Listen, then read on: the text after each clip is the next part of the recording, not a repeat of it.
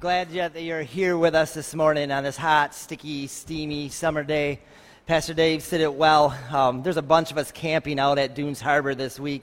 He said he opened his door this morning. It felt like a dog breathed in his face. well, that's Dave in air conditioning. Those of us that didn't have air conditioning are sitting in a tent all weekend with the rain last night. We had a dog breathing in our, well, sorry, Stace. We, we had, didn't mean anything by that, um, but it was hot the whole night. So thanks for being with us and choosing to worship um, our God. It's, it's why we gather. It's why we come as a group of people to praise, because Jesus is our portion. Jesus is all that we need. And as was mentioned before, he never changes. He's the same yesterday, today, and forever. And the psalm that we're going to look at today is full of that truth is Psalm 136. And I just want to say thank you to, to Abigail for sharing. Abigail, we've been on many, many mission trips together, and I've watched God grow your heart. And I mean, since you were young, you wanted missions. And to see that door continue to open is just a phenomenal uh, grace of God being poured on you and your family. And then, I mean, your friends with you. I mean, met at Lake Ann this summer, missionary in Thailand for years. Just God supplies and God keeps moving us forward. So, so pray for Abigail. She gets into her senior, senior year already. Holy cow. Um, as God opens up other doors for missions. We've had a lot of young people that say, Yeah, I'm interested in missions. And a lot, a lot of them follow through on it. So, whatever God has for her. But it's just great to have her here this morning um, with us and praying for your, you and other college students as you head back over the next few weeks to see what God has for you. So we're going to read Psalm 136 together. Uh, there's 26 verses, and we're going to read it where the psalm, I'll read a portion in the front, and you guys are going to respond. It was read this way and written this way for a purpose. They, they call this psalm the Great Hallel.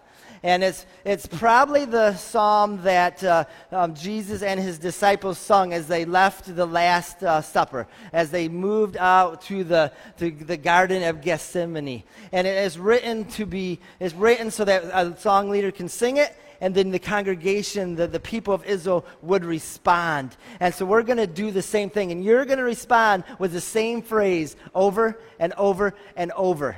26 times. So let's stand and read the Word of God together. Psalm 136. I'll read the first and you guys respond. Give thanks to the Lord, for he is good. Give thanks to the God of gods. Give thanks to the Lord of lords. Give thanks to him who alone does mighty miracles. Give thanks to him who made the heavens so skillfully.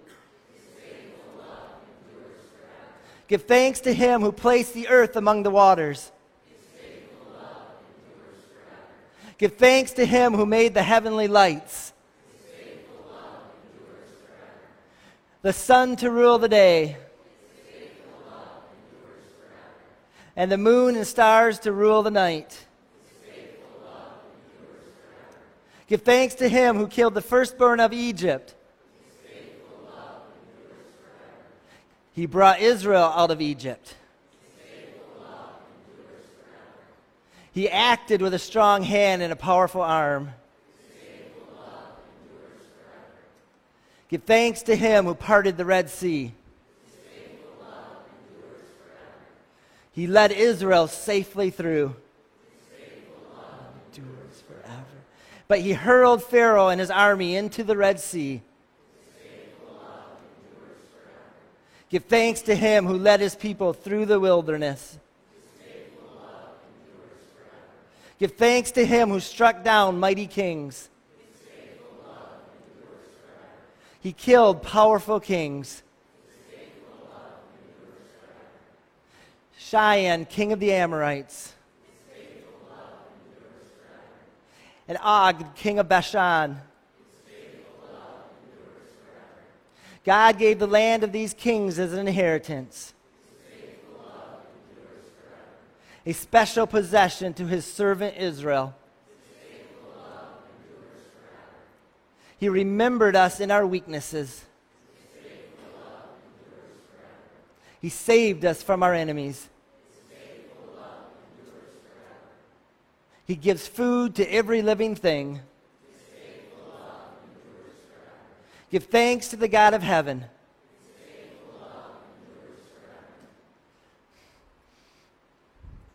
Father, we needed that reminder this morning. Some of us have walked through a, a difficult week. Others just needed to rem- remember that your love, your faithful love, your mercy, your, your loving kindness will last forever. So, Father, as we dig into this psalm, this hot, sticky, steamy room, Father, I pray that you will, will, you will remind us of that faithfulness in whatever way that looks like in our lives, because, God, you never change. So may the words of my mouth and the meditation of my heart be pleasing to you, O God, because you are my rock and my redeemer. In your precious name we pray. Amen.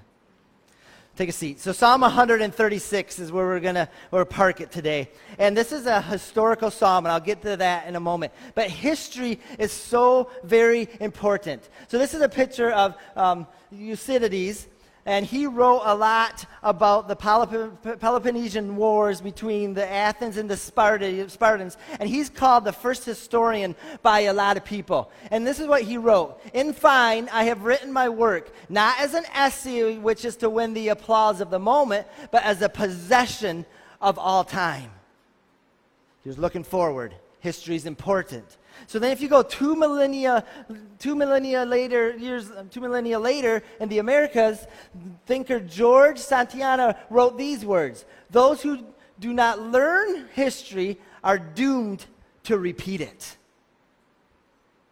And then we think about the, uh, the, the, the gospel writer Luke. He wrote Acts, but he also wrote his gospel, Luke. And, and one of the reasons he wrote Acts is as a historical account of the early church. And he wanted us here in the 21st century to know what was the foundation of the church, where its origins came from, what's its mission, what's its doctrine. And he did that as a historical account of what God did in the early church. History is important. Last week we had a science lesson. This week we're having a history lesson. And we see that in Psalm 136. And we see the rich history between God and his special people, Israel. So, in a historical psalm, that's one of the genres. If you're just joining us this summer, we're, we're going through the Psalms this summer, and we're looking at different genres of the Psalms. And today is a historical psalm. And historical psalms take lessons from the history of God dealing with his creation and his people. In a few weeks, we'll look at the creation part a lot more in depth. But there's a lot of historical Psalms. But, but it's important to know that we have to remember and we have to look and learn from history. And I just want to give you five reasons. And I'm just going to fly through this, Krista, just because of, of time. But just but five reasons. First, we have to remember history. This is probably the, perhaps the most important and the obvious reason, but retelling of the past events reminds us of the real historical events that God has allowed to occur throughout history. So it's important to remember history. Number two, the reason we study history is to prevent disobedience. Israel failed often.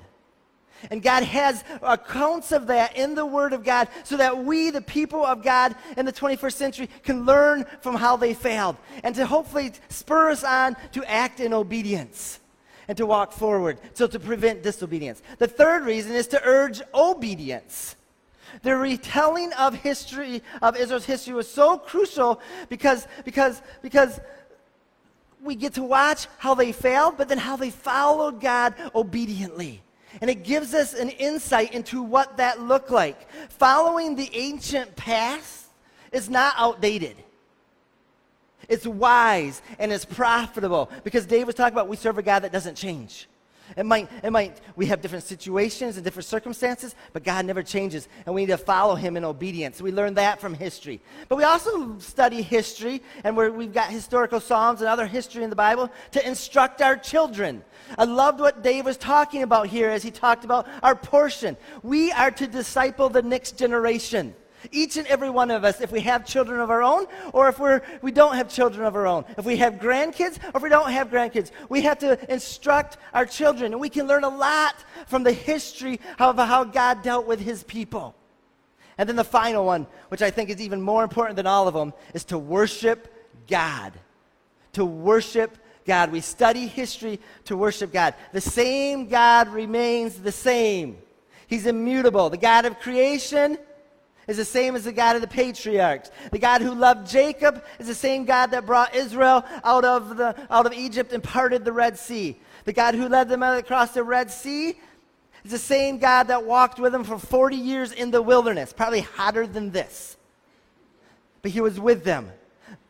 The same God who dwelt among them in his tabernacle is the same God that we get to worship today.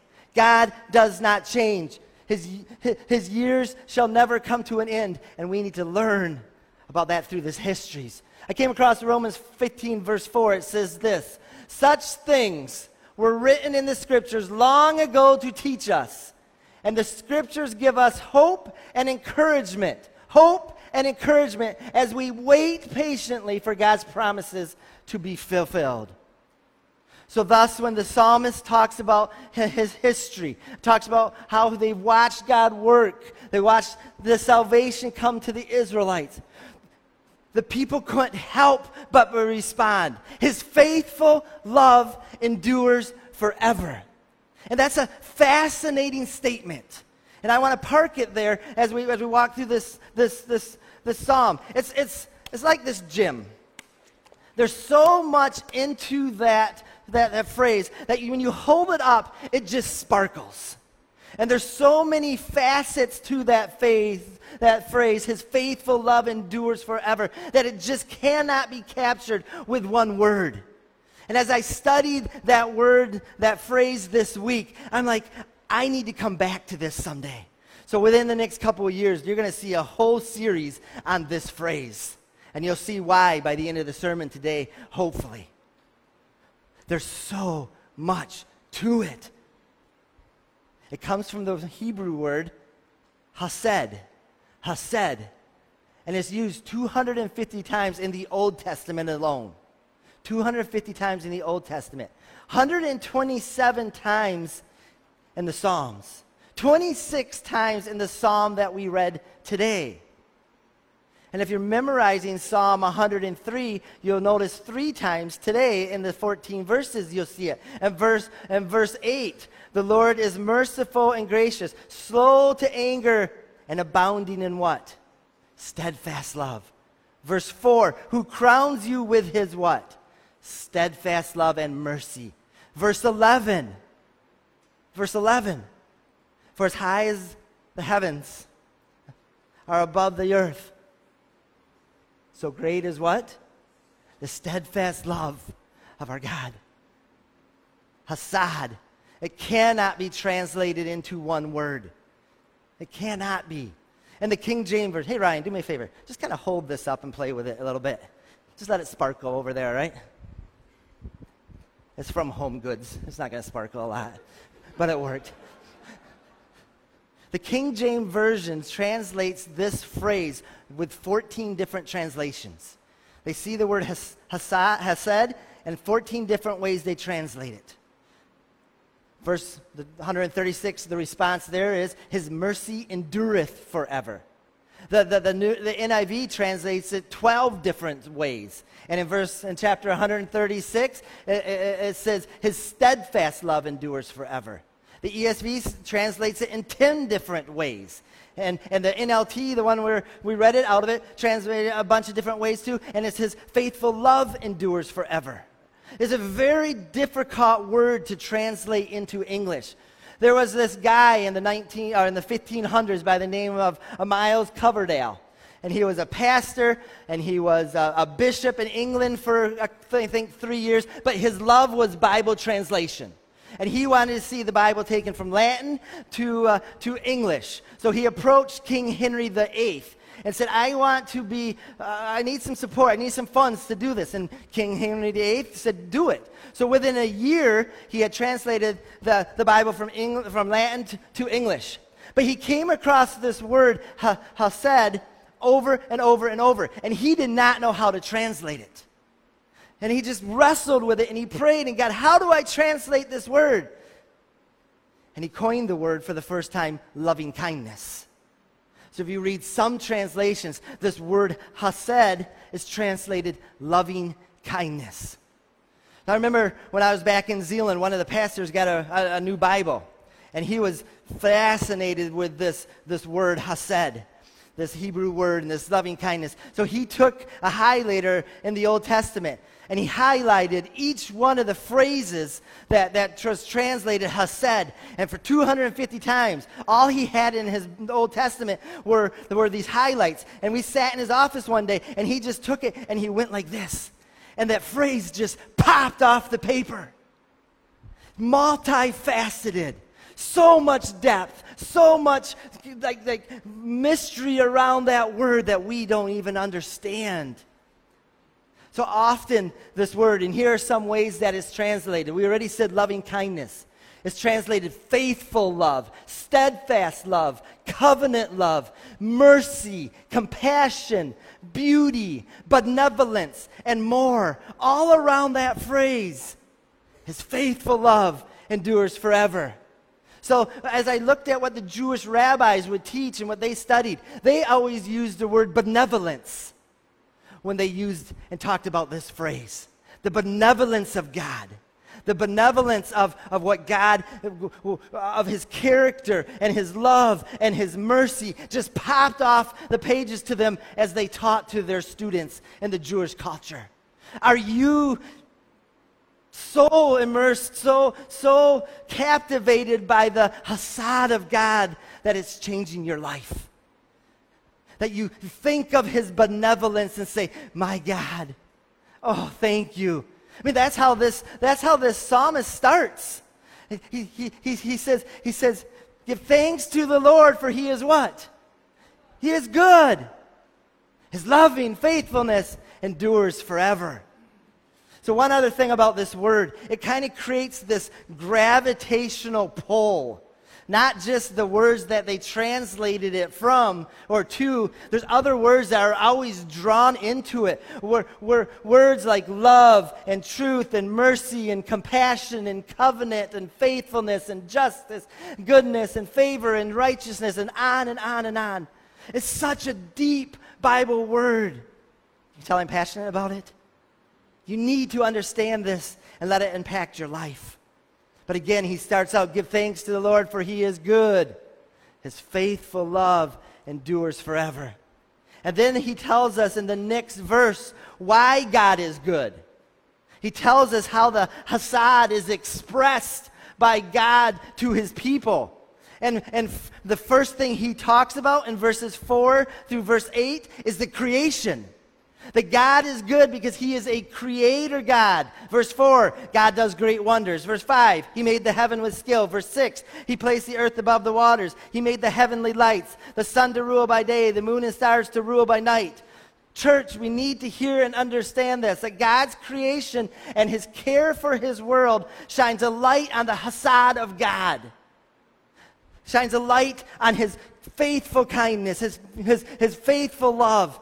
He's shining a light on that. And that was so fundamental for the ancient Israelites that God was their creator God. They had just spent years in captivity in a nation that had so many gods. It got, had a God that created the sun, and a God that created the moon, and a God that was a fertility God, and all those things.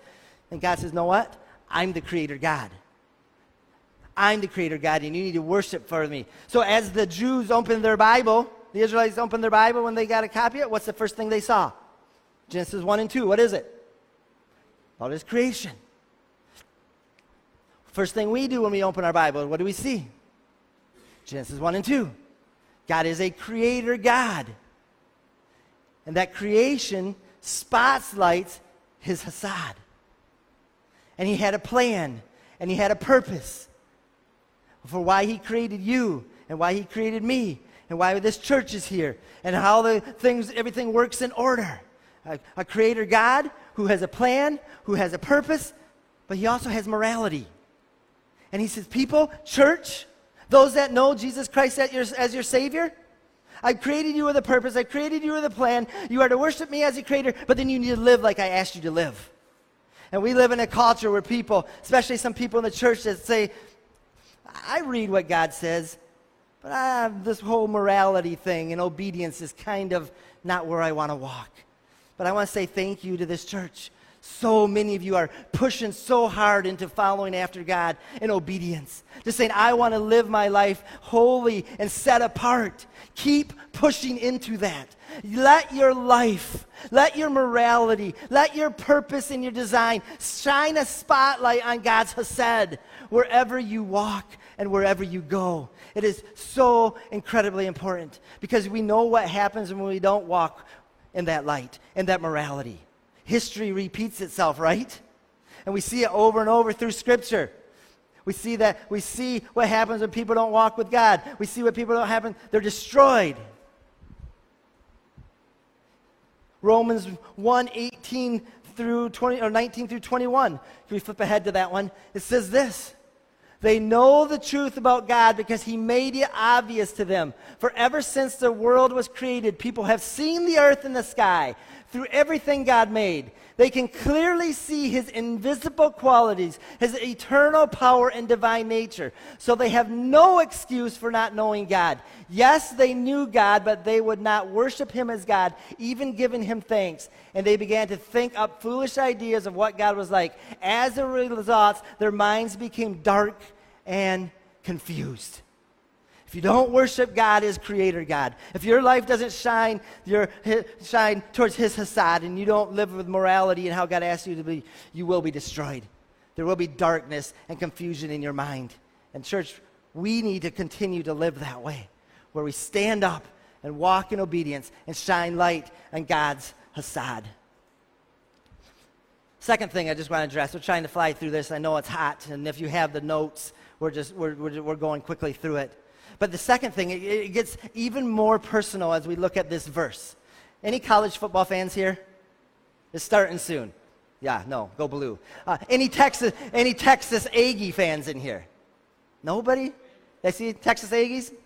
All right, but Texas Aggies is known as, if you go to the stadium there, home of the 12th man home of the 12th man. They live and they breathe. They feel that when they're in the stadium, they are part of the game. They stand up the whole time. There's, there's banners all across the stadium that they are, this fans are the 12th man. They, their identity is in that team and in that school. Excuse me once. They, that's where they draw it from.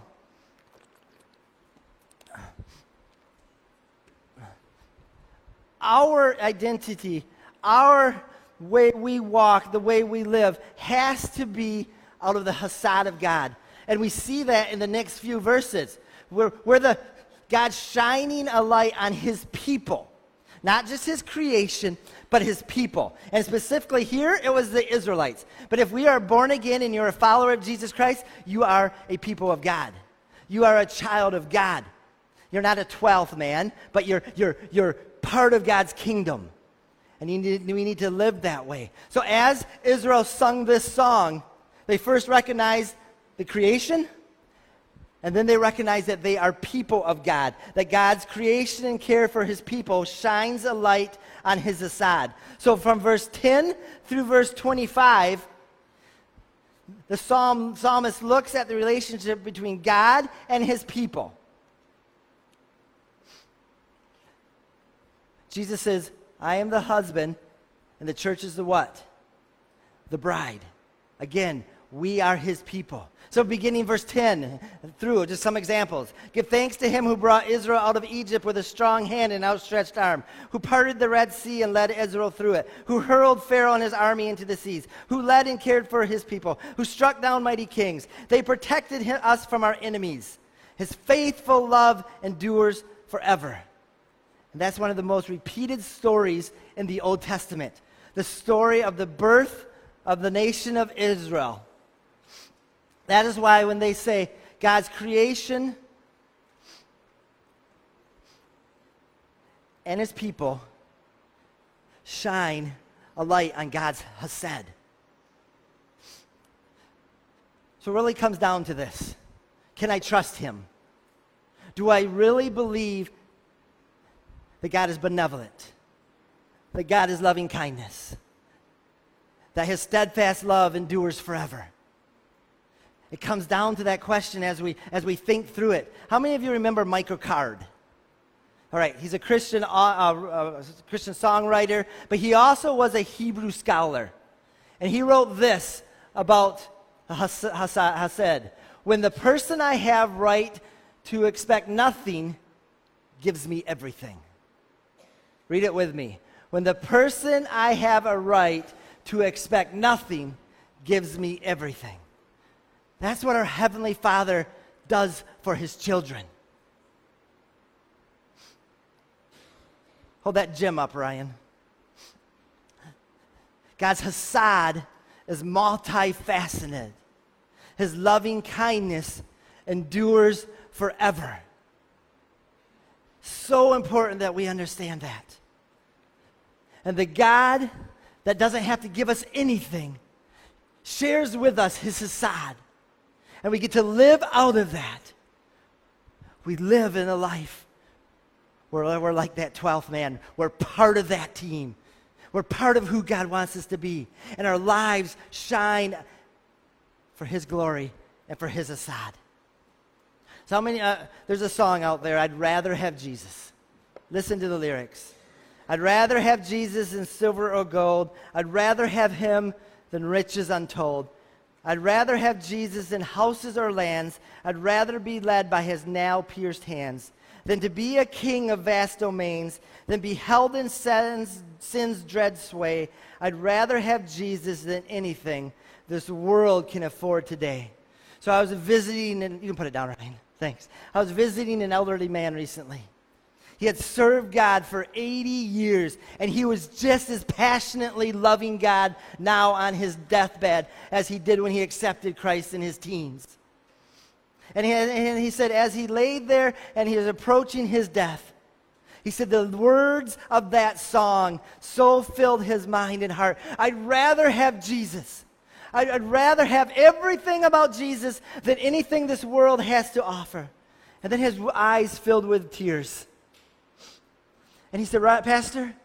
He said, Teach the young children about the loving kindness of God. Teach the young children about God's goodness. He didn't say Hesed or Hesed, but he understood that his God was loving kindness, that his God's love was steadfast and it never changed. And then he said, Teach him that this loving kindness will always satisfy, but the things of this world will never satisfy. So, church, as you live your life this week, wherever God brings you, if, if it's Eric and Ann up in a hospital room with their 18 year old son saying, What does the next 40 weeks look like? If, if it's you leaving back for college, if it's you raising family or sitting home alone at night with no family around, dwell on the Hesed of, Hesed of God, on the loving kindness of God. Let it wash over you and, and change you. Immerse yourself in God's side. And everything you see, respond. His faithful, loving kindness, His mercy endures forever. I was mowing the other day, and Stacy grows succulents around her trees, and I'm like, what? Um, but I, I just drove around the tree as I was mowing, just amazed at, at how they grow and how they propagate. And just, it just I, was, I was thinking about this passage and it just boiled out of me. His Hesed endures forever. May that be true in your life. May you train yourself to constantly look at the people uh, and at his creation and see the Hesed of God and how he's working. Give thanks to the Lord, for he is good. His faithful love endures with forever. Say it with me. Give thanks to the Lord, for he is good. His faithful love endures forever. Praise team, come on up.